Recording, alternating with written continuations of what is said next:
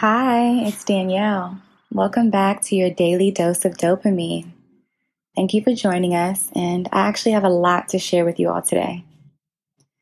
I'm sure you're all familiar with quotes like, if you expect nothing from somebody, you're never disappointed. There's even a quote by Shakespeare that says that expectations are the root of all heartache. And I really love this quote by Rumi. Whenever we manage to love without expectations, calculations, negotiations, we are indeed in heaven. There's an immense amount of beauty and truth in that. And I believe Rumi speaks more to loving without possession, loving without entitlement, loving without ego. Those are all things I agree with and I try to implement in my life. But the truth is, we will always have some level of expectation or expectations from those that we care about. The people that we spend the most time with, those that we have shared intimate spaces with.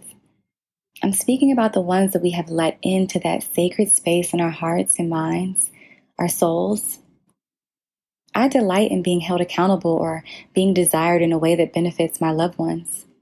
I strive to be who I say I am, and I want those that depend on me or that use me in the most loving sense to feel secure in expecting that I will see things through.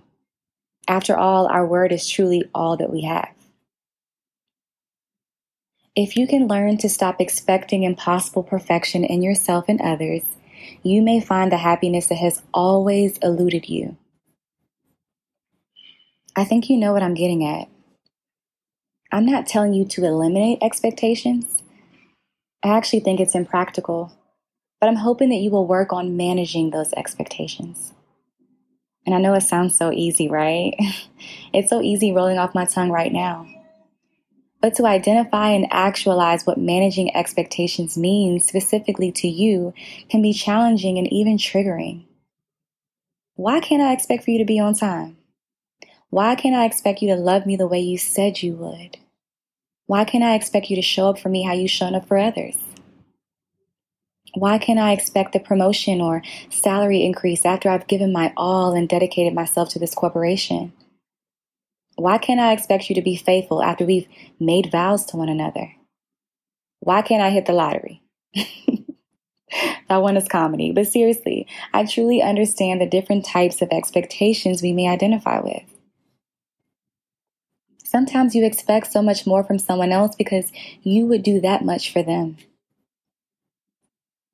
I'm learning that managing expectations isn't just a you thing. Not to say that you can't do it alone. But to truly manage anything, there has to be communication, right? Managing expectations means communicating so that all involved have a clear understanding of what to expect and when to expect it. It also requires keeping the communication open. If things have changed for someone or for you, y'all should be able to quickly pinpoint and address it. But the other part is honesty. You can't manage expectations by saying what you think the other person wants to hear. Not only is it extremely unfair to those involved, but it doesn't serve you at all. You're just straight up lying. We also have to take a step back and commune with ourselves. Are we asking for too much?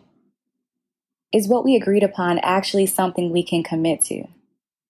I read somewhere that we should question the things that you want from your partner and question why you want them. And this can apply to more than just relationships.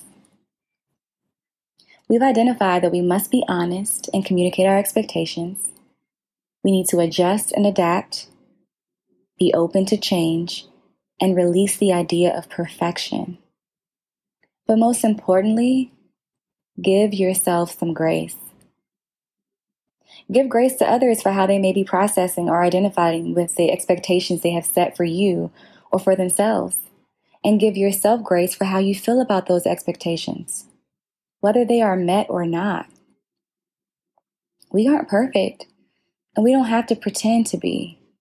You can be hurt and disappointed. You can be weary. You can simply be affected. I just don't want you to stay there too long. And I want to empower you to stay true to you.